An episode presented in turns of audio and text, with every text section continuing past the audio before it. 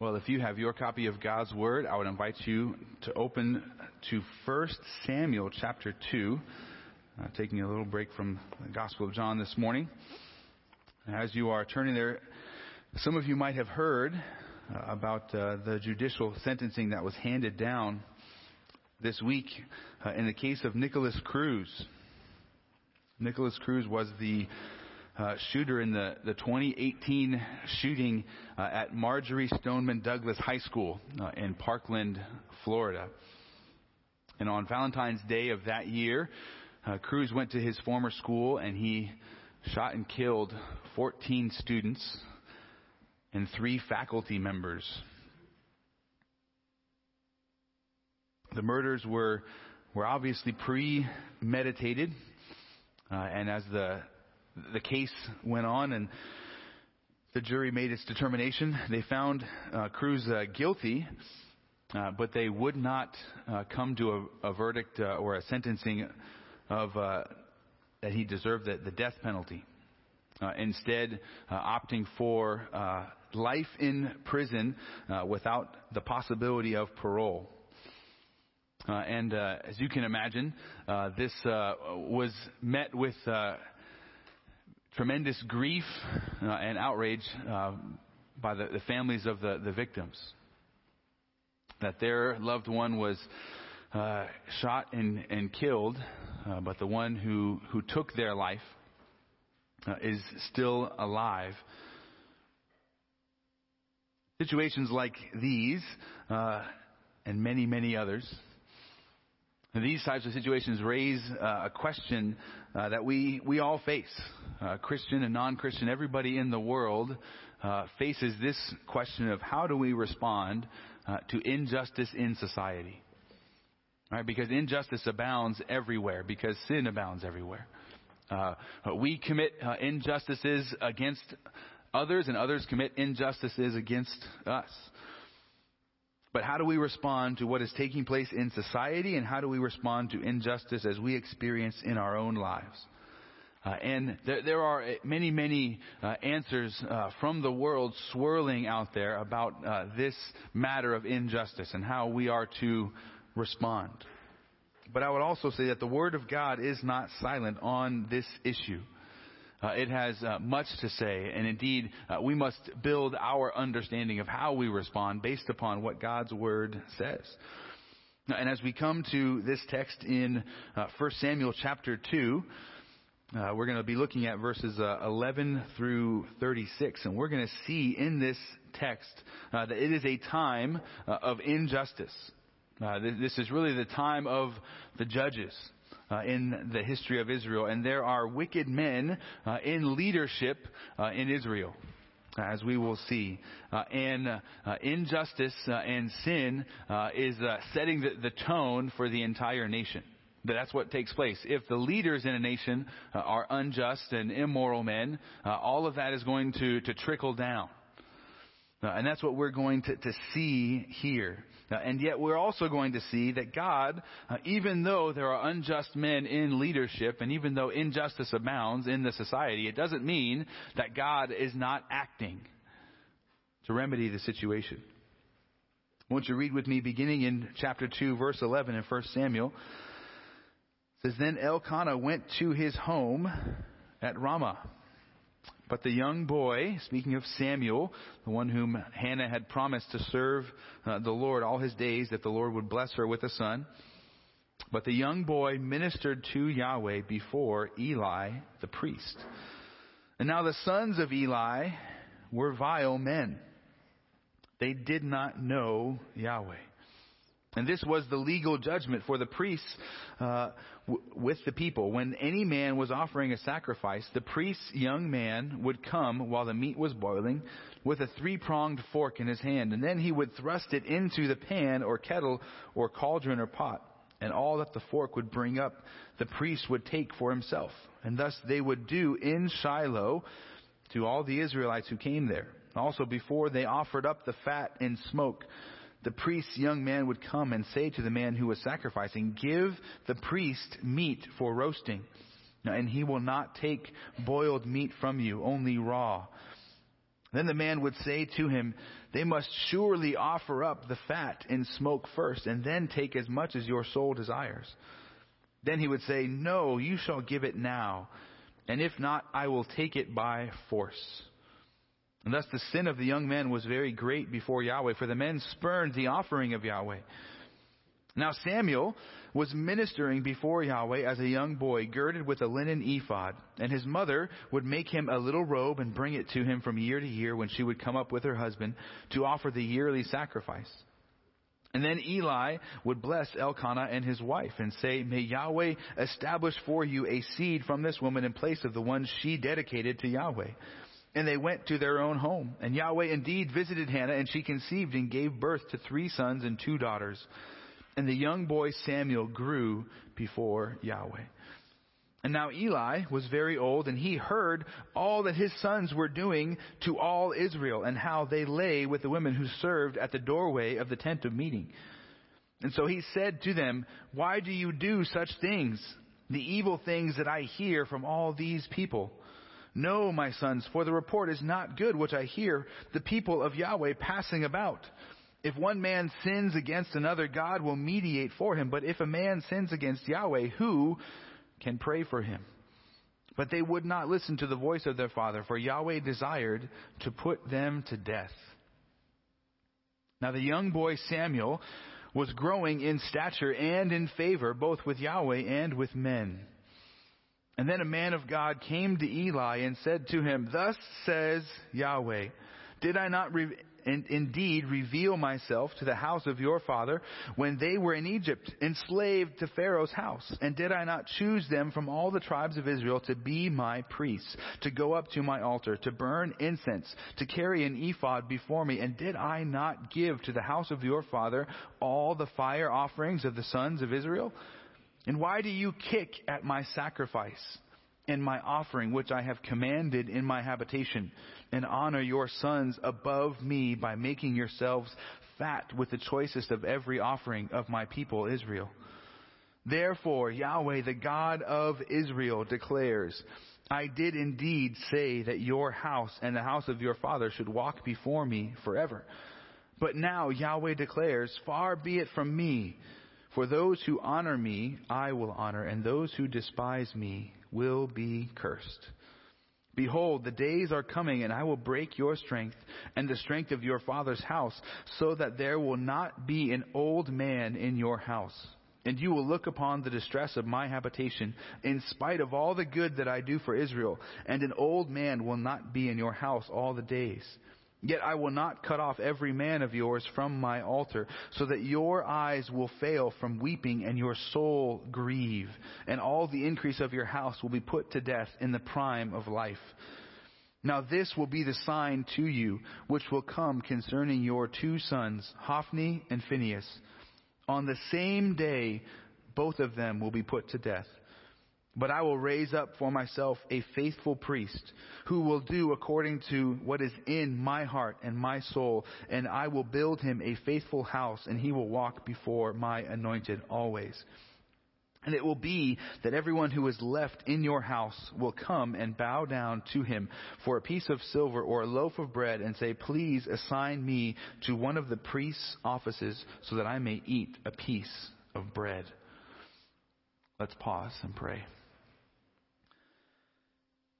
Almighty God, we, we come to your word this morning, seeing your truth, seeing uh, your uh, sight of all men, seeing uh, your judgment of sin, and we would ask and pray that you would help us to see ourselves rightly and help us to s- respond to your uh, word in repentance and faith uh, and in a way that would honor and glorify you.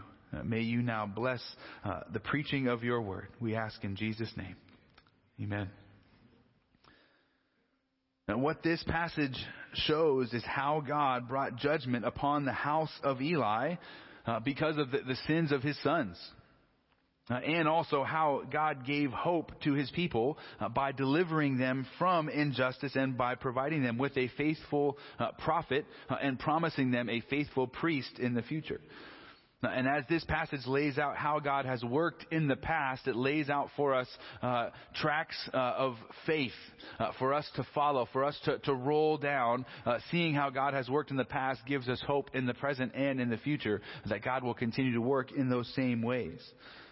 But how can we find hope and encouragement when we are in despair at the injustice that we see in the world around us? Well, this passage is going to lay out five encouragements for us to hold on to uh, when we face and see injustice in the world and in our own relationships. Uh, and, and the first encouragement that we see is in verses 12 to 17. That we are to trust that God sees the sins of all men. So verse 12 introduced us uh, to uh, the two sons of Eli. Uh, and uh, because the, the, priesthood in Israel was hereditary, uh, they, they, were the, the sons of uh, Eli, the, the, high priest, which also made them priests. Uh, and verse 12 gives us a description of these young men, and it's a description that should shock and appall us. What, what type of description would you want to see accompanying uh, the names of the priests? Pretty sure it's not what we see in verse 12. that they were vile men.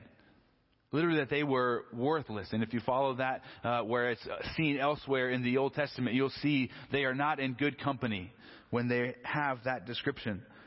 Uh, but even worse than being vile, worthless men uh, is that second statement. They did not know Yahweh. They did not know the Lord. Now, this is important to think about. What does a priest do? A priest represents a people before God. Uh, they, they are a mediator. The people come to the priest, and the priest goes on behalf of the people to God. Now, can a priest do his duty? Can he represent a people before God if he doesn't even know God? Uh, the role of a priest assumes that he has a relationship both uh, with a people and with God himself. But this is a startling statement. These two young men did not even know Yahweh. Verses 13 through 16 then give a, a lengthy description uh, of their, their, sinful habits as priests. Uh, and in short, when uh, somebody would bring an offering uh, to the priest, uh, especially a peace offering, a peace offering was intended to uh, be a, a, a, fellowship meal by the one who's bringing the offering to God. Uh, and there was a certain portion of it that was to be uh, burned up and given to the Lord. There was a certain portion of it that was saved for the priests. Uh, but when the people are bringing these offerings uh, to the priests, uh, the priests are actually taking everything. Uh, they are stealing what is not theirs. They're stealing from the people the food that they should be able to have and eat in fellowship with others, and they are stealing what should also belong to God. Uh, they have completely disregarded everything that God has commanded about how these sacrifices were to take place. Uh, and they are just taking, taking, taking whatever they want. They are men driven by their own passions. And this is also seen in verse 22. Because what else is said there? That Eli knows the report about his own sons in the community. And what's the report? that they are sleeping with the women in uh, at, who are attending the front of the tabernacle. And Eli's going to say at that point, this is not good. Uh, but, but these are the spiritual leaders in Israel. Think about that. Now, these are the men that you're supposed to, to look up to and to be taught by. And they're committing great injustice and they are immoral men. Well, we should read this and we should be deeply grieved and outraged can see there is a great injustice taking place in the land. But verse 17 has, has a note of encouragement. It says, Thus the sin of the young men was very great before Yahweh, for the men spurned the offering of Yahweh. They're stealing from God, and God is aware. The idea that these things are taking place immediately in the, in the eyes, in the face of God. It's a huge affront to God, but God is also aware of it. And we need to, to trust that God sees and is aware of every single sin. Of every single sin that we commit and of every single sin that is committed against us.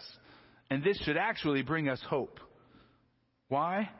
Uh, because the reality that when uh, in, in normal everyday life, when a, when an authority figure sees sin and injustice taking place, what do we expect? When we, when a police officer is seeing a, a robbery uh, taking place uh, right when he is there, right in front of his face, what is that police officer going to do?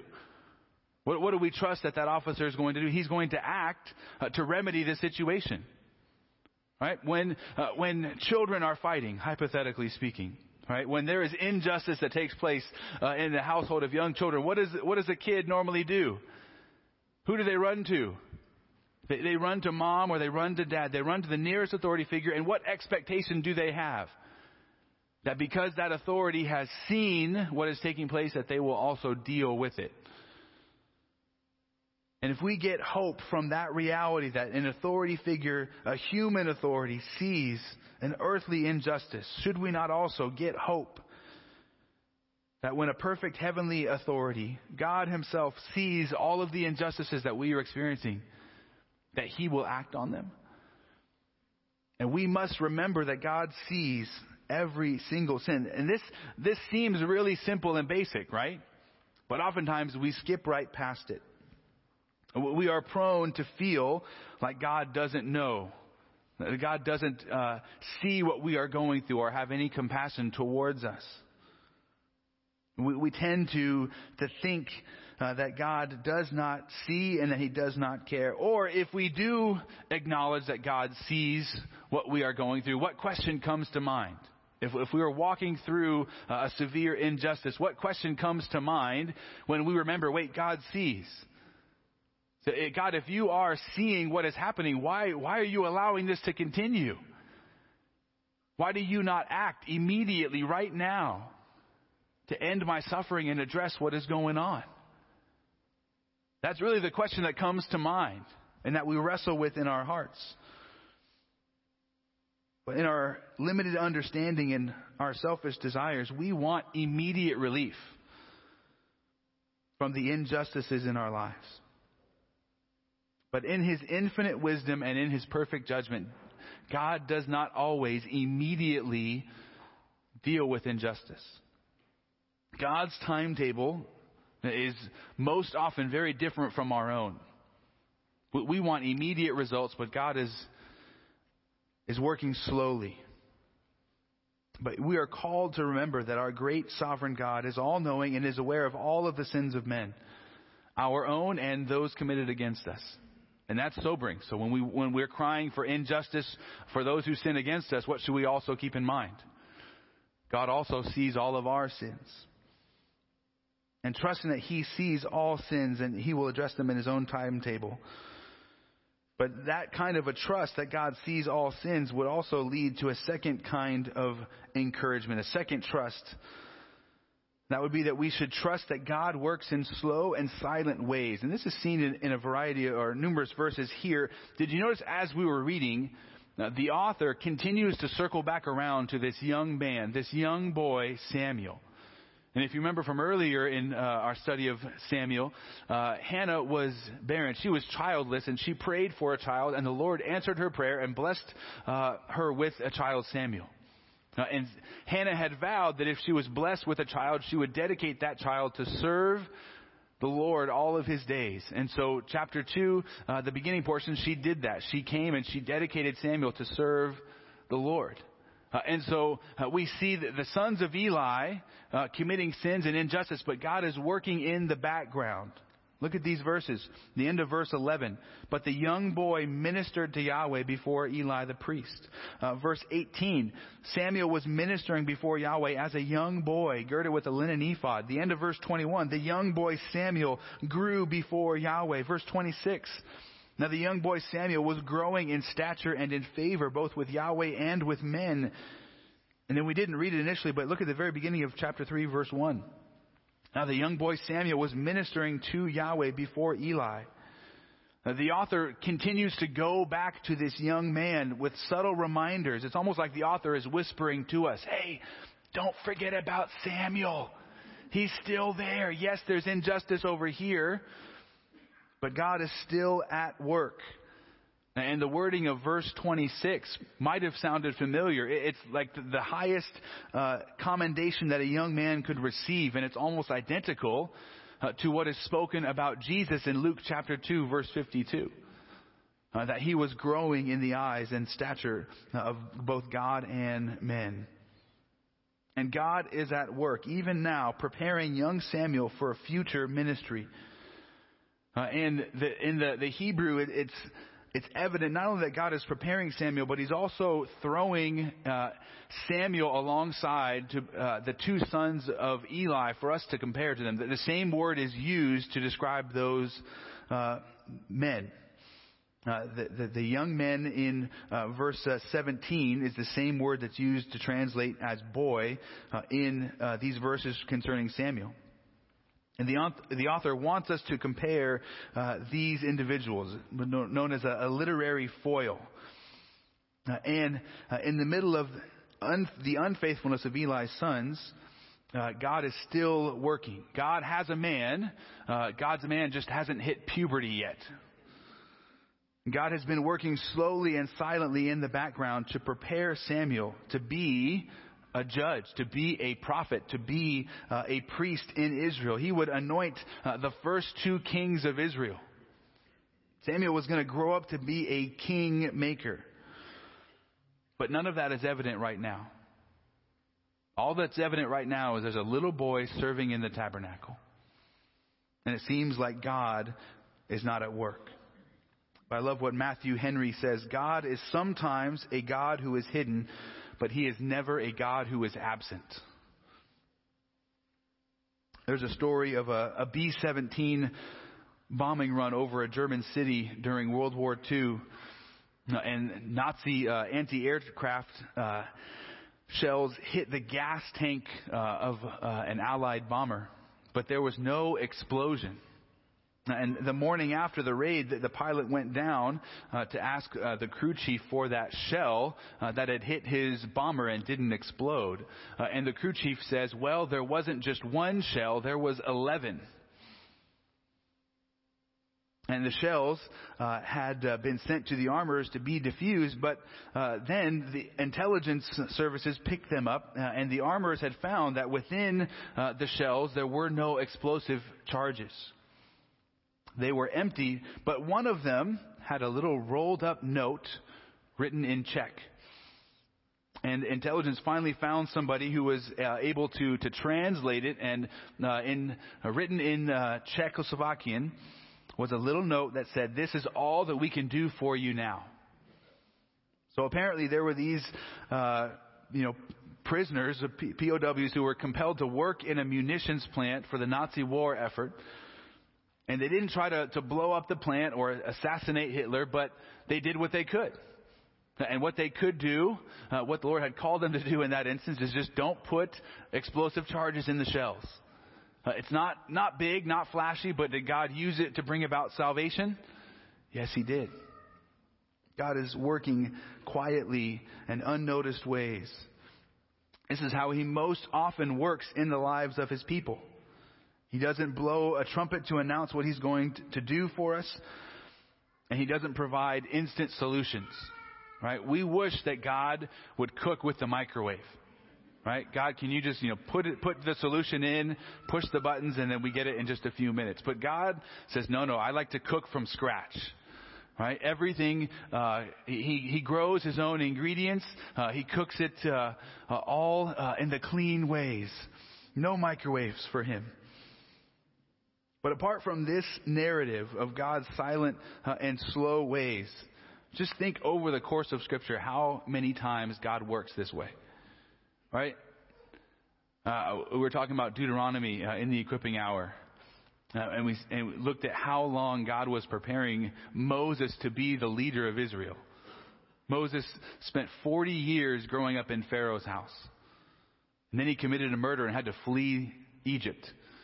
Then he was going and, and he was a shepherd for 40 more years in the land of Midian. And then when he's 80 years old, he's called to go back to Egypt uh, and lead the exodus of two and a half million people out of Egypt and into the promised land. God, God was slowly preparing his man. We see this over and over again in Scripture. God works slowly and silently, but he is still working. And sometimes this uh, exasperates us and sometimes this perplexes us. God, why do you allow this injustice to continue? Why do you allow me to continue to suffer at the hands of others? But again, this is where we need to take hope and, and we need to look and see how God has worked in the past uh, and trust Him in the present and in the future. Shouldn't we trust in His amazing ability to slowly and silently work behind the scenes in our lives and in our circumstances?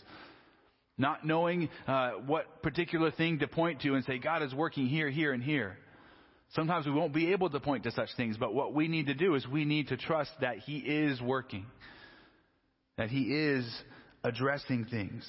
He's preparing His people according to His plan and His purposes. We must trust that God sees the sins of all men and that He is working slowly and silently, even when we cannot see it. Then a third encouragement here, verses 19 through 21.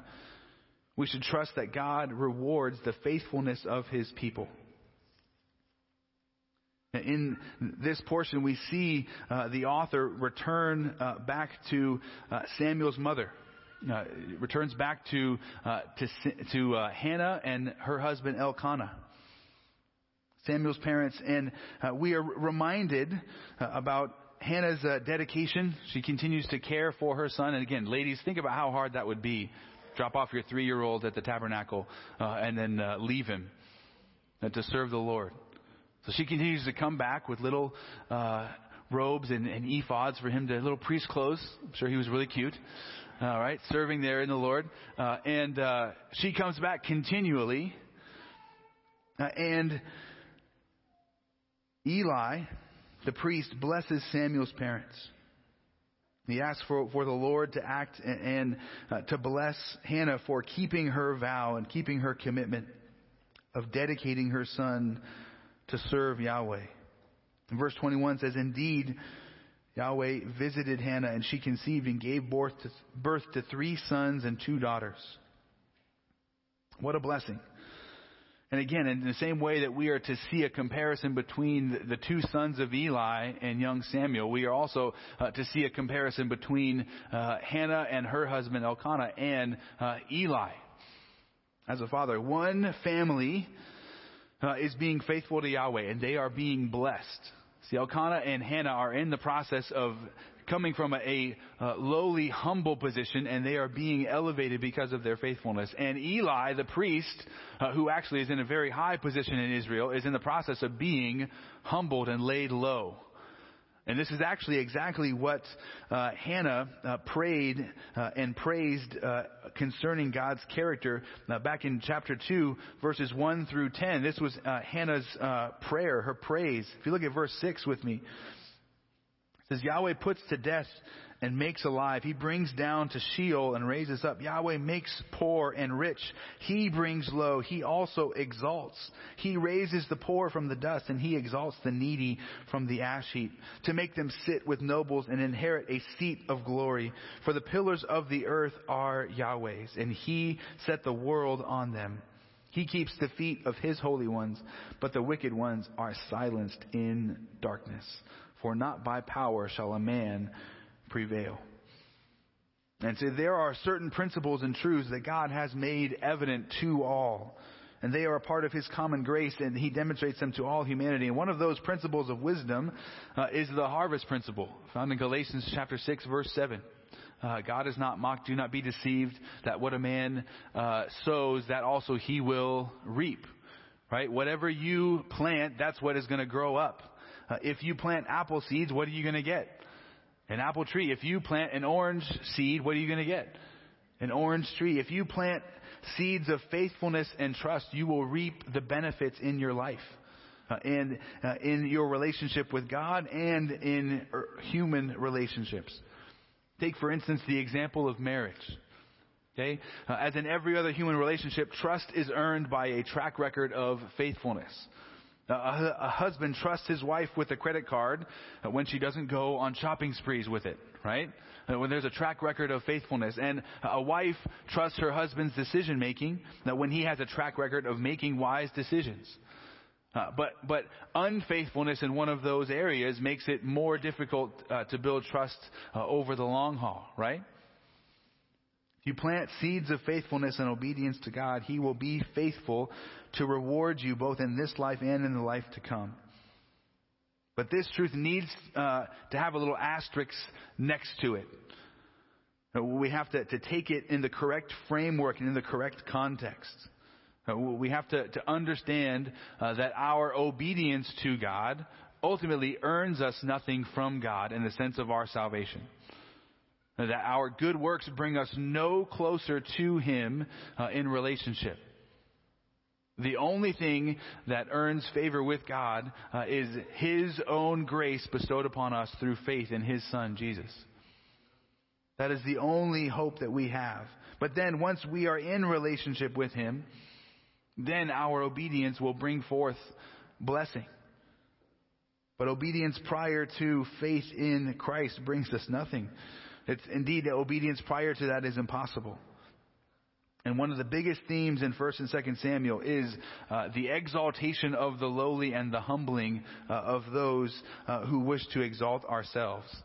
Uh, and so First Samuel uh, is a warning to all of us uh, that we are to walk humbly and faithfully before God.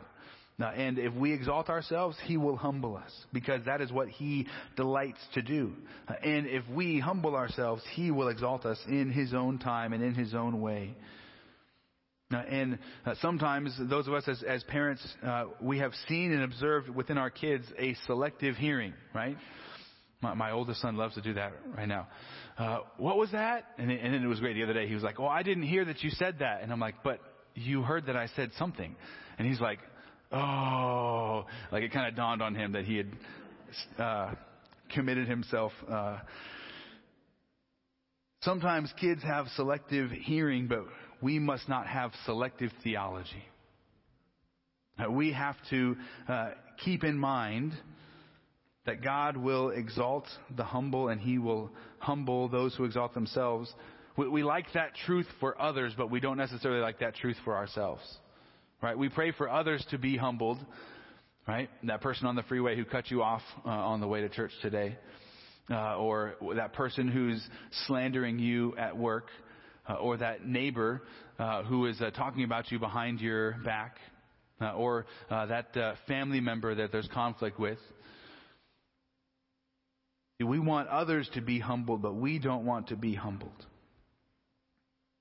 But we need to see and trust uh, in the truth uh, that what we see here, that God will reward faithfulness in His people. And we need to strive in the midst of any and all circumstances to glorify Christ. That needs to be our ambition. No matter what others are doing, we need to seek to glorify God to strive to be faithful, trusting that He will reward us in His time and in His way. And as we remind ourselves that God uh, sees and is aware of all that we're going through, as we remember that He is working in slow and silent ways, and as we strive to be faithful in the midst of those circumstances, then there will be hope that arises within our hearts. Additionally, it's even easier to trust uh, in these truths when we also keep in mind this fourth encouragement seen in verses 22 to 25. Uh, that we are to, to trust that God's purposes will be accomplished. Now, in these verses, we see Eli uh, in conversation with his sons. Now, Eli is finally coming and uh, addressing uh, what is taking place in their lives and the injustices that they are uh, perpetrating upon the people of Israel.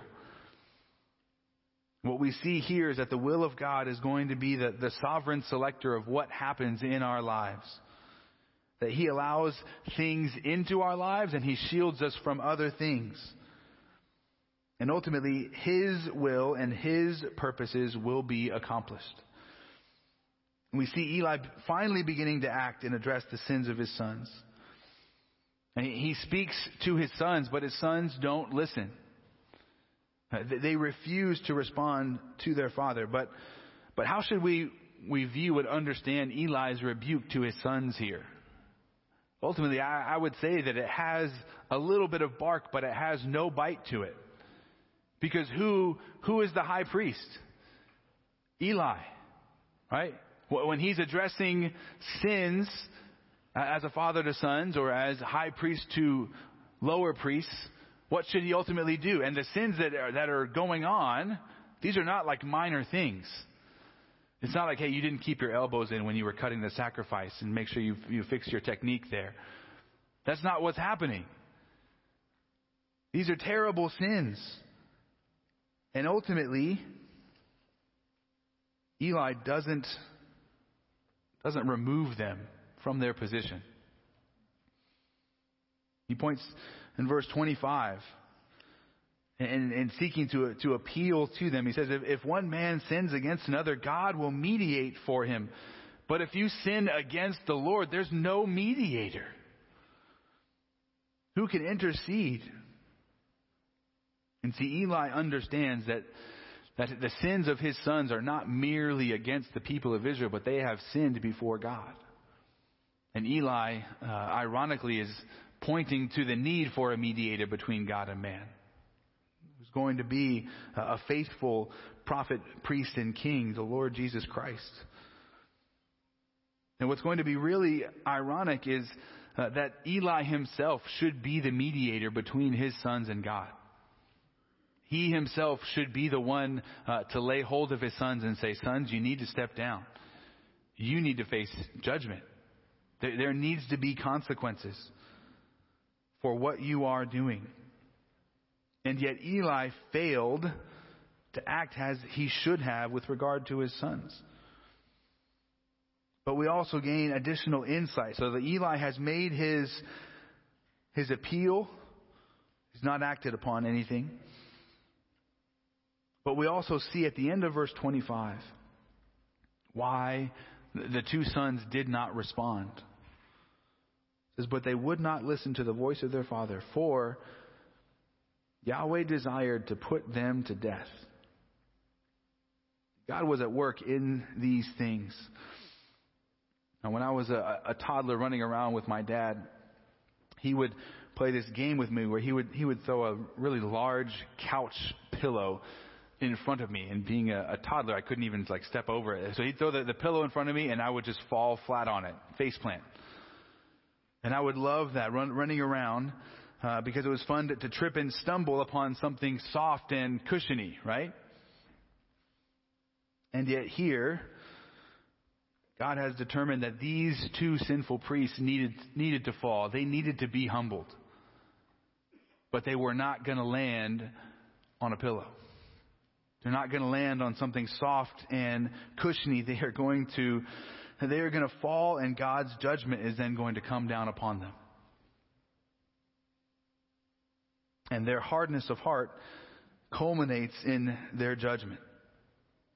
Now this, this is a strong statement to hear. Right?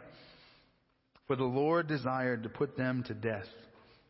But as one commentator notes, this is not a truth about God that we like to hear. It is a grave mistake to think that verse 25 allows the blame for the young men's hardness of heart to be placed on God.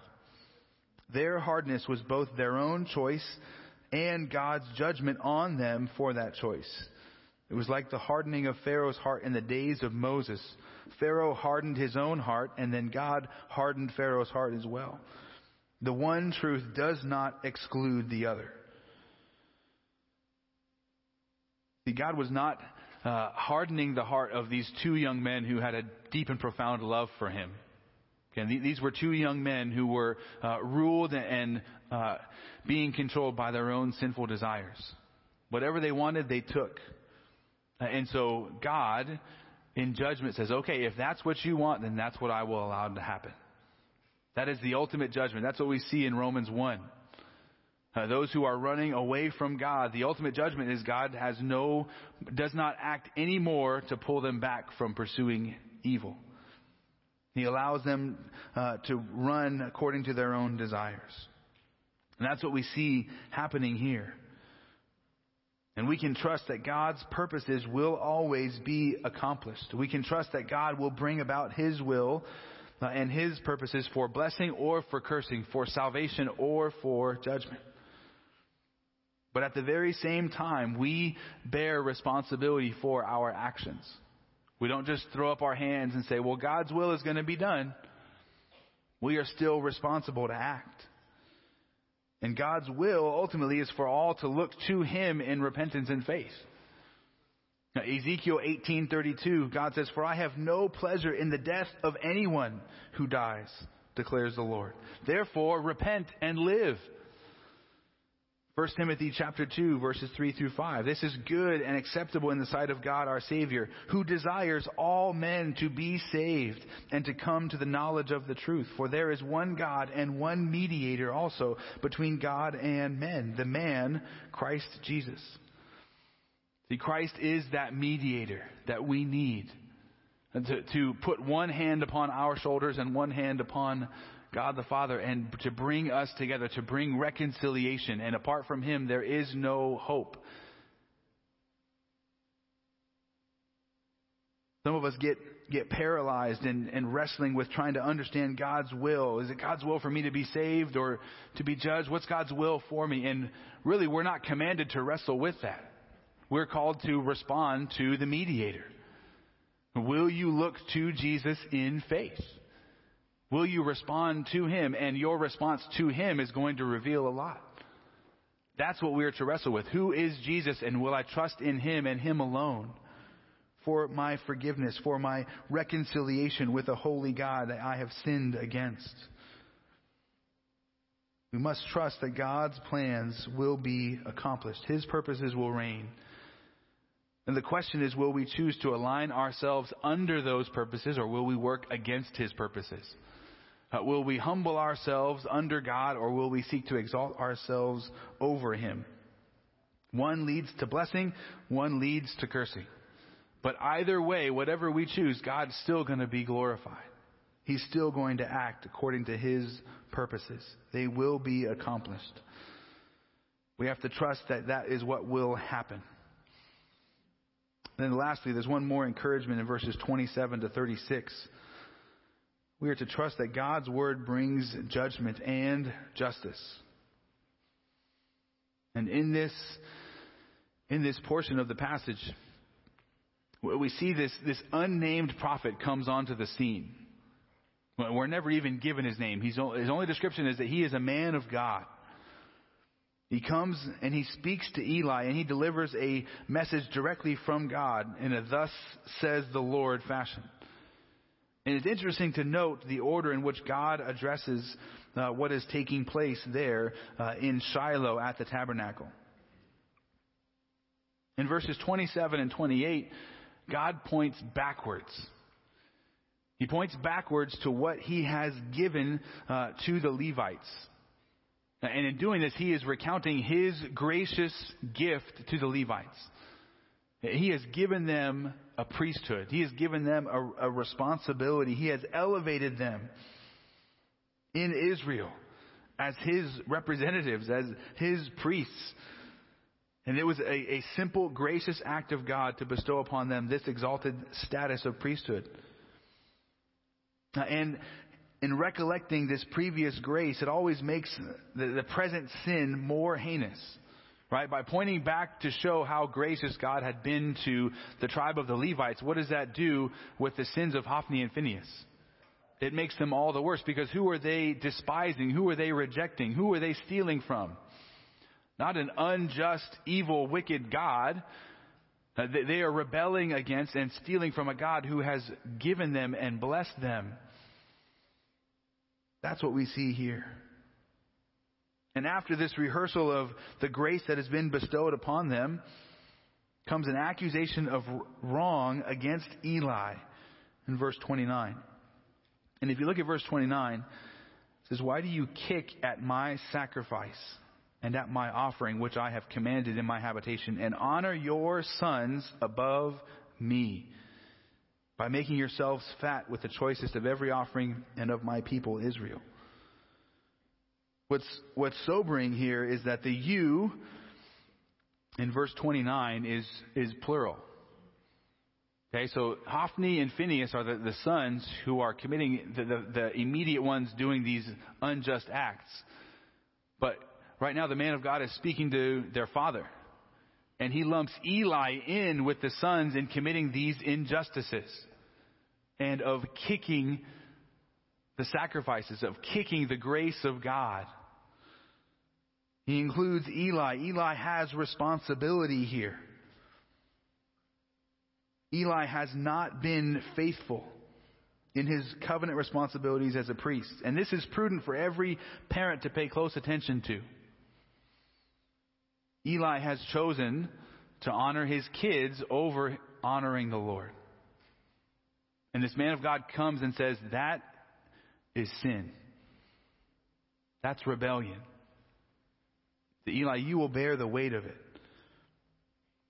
As, as parents, uh, th- there's, there's times where our kids need discipline. They need to be told, you can't do this. And it's really hard to take a stance at times with, with children who are older, children who are adults.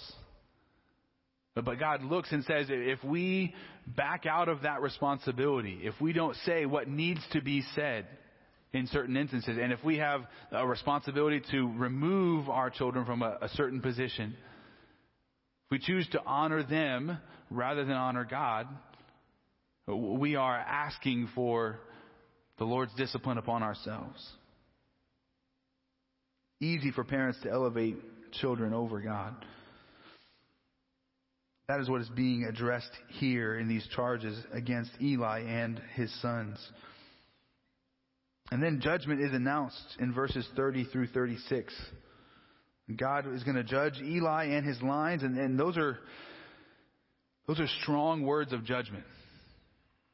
Both of your sons are going to die on the same day. We're going to see that a little bit later here in 1 Samuel.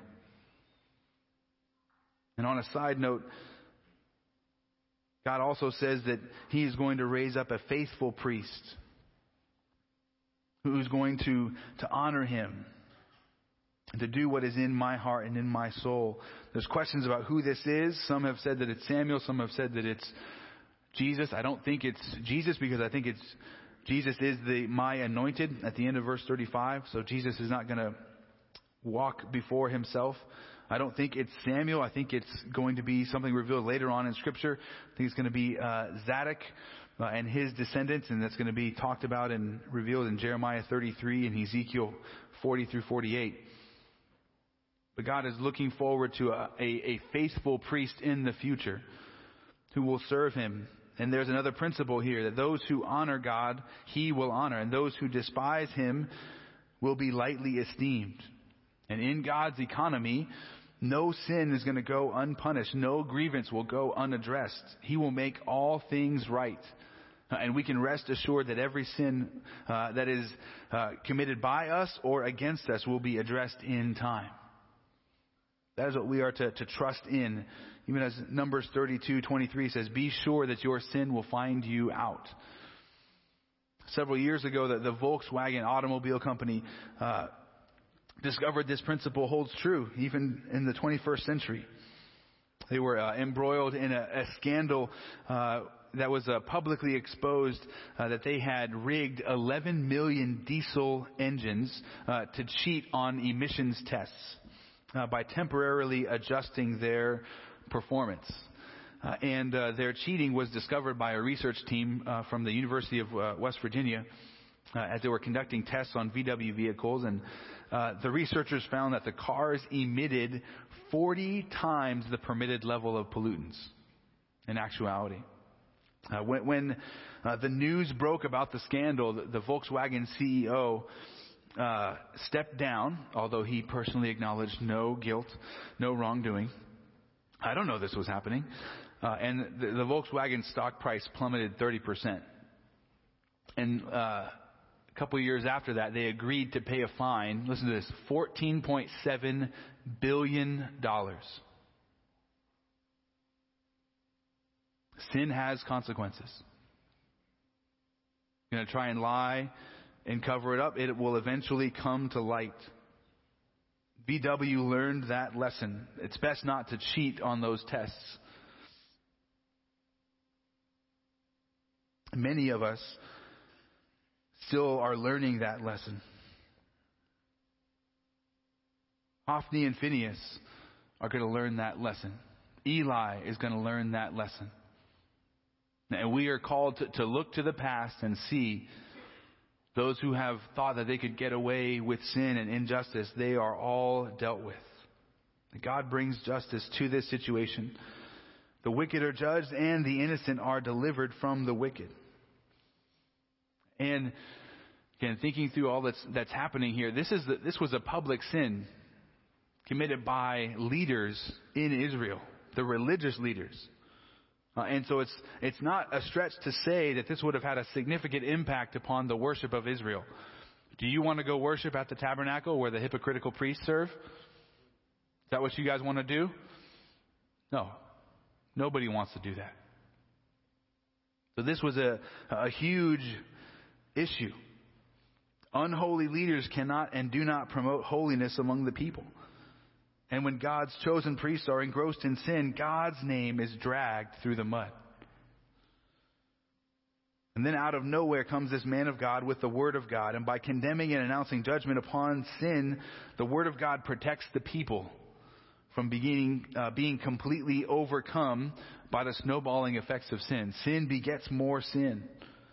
And thus it is the Word of God that brings judgment and justice to this situation, and it is the Word of God that brings judgment and justice to situations of injustice in our own time. That's what we need to see. Uh, the solution to injustice is looking to uh, God, the Creator, the, the, perfect, holy, righteous, just one, uh, to really understand what justice looks like. And to trust in Him uh, for uh, bringing about perfect justice. One pastor called this uh, the merciful meddling of God's word. Justice goes hand in hand uh, with deliverance from injustice. And when God's word pronounces judgment, it also brings deliverance to the innocent. Uh, and this is done in two ways. First, it delivers from the suffering that they are experiencing because of the wicked. And then secondly, it serves as a warning to others not to follow in the footsteps of the wicked. As we look at the, the, sins of Eli and his sons in this narrative, it's easy to view their sins as greater than our own, as if they were the, uh, to a greater level of depravity. It's kind of thinking, well, I would never do such things. Well, but remember, what was the first thing that the man of God came and addressed? When, when he came and he spoke to Eli, what's the first thing? He said, You have uh, kicked at uh, and frowned upon and despised the grace of God in your lives. That you have not appreciated what God has done for you and for your whole uh, tribe and clan and family, the Levites. The greatest sin of Eli, as well as the greatest sin that we can commit, is the rejection of God's grace, uh, of stomping upon it, uh, of taking the gracious gift of God, what He has given to us that we have not deserved, and we stomp on it. We have no appreciation for it. And that's what we see here an exhortation not to take the, the grace of God for granted, not to take the, the, grace of God extended to us through His Son, Jesus, for uh, as if we deserve it, but understanding that we have deserved only God's wrath, only His judgment. If we cry for justice, we better be careful. But God has been gracious to us. And he calls us to rest in his grace, uh, that it, we would always be thankful and grateful for it. And also that we would begin to live in light of that grace. That we would be uh, serving and loving and caring for others. Listen to Titus 2, verses 11 to 14. For the grace of God, speaking about Christ himself, the grace of God has appeared, bringing salvation to all men instructing us to deny ungodliness and worldly desires and to live sensibly, righteously, and godly in the present age, looking for the blessed hope and the appearing of the glory of our great God and Savior, Christ Jesus, who gave himself for us to redeem us from every lawless deed and to purify for himself a people for his own possession, zealous for good works. That's what we need to, to trust in and not frown upon or stomp on. Don't stomp on the grace of God that He has given to you in His Son. And look to God's Word as a, a source of hope in the midst of injustice. It's God's word that helps us to rightly identify and understand sin, to rightly understand justice. And ultimately, we need to trust that every single human sin uh, is going to be judged either at the cross of Christ or at the great white throne judgment. Every single sin will be addressed in its time. The, the world around us bemoans and, and grieves the injustice that it sees. Uh, and rightly so. We should grieve about the injustice that we see in our society and, and in our lives. But we have something that the world doesn't have. We have a, a hope and a trust that all things will be made right in the future. And the world says we have to make everything right right now. But that's impossible. And that just makes you more and more angry as you strive to do what only God is able to do in bringing justice to the world.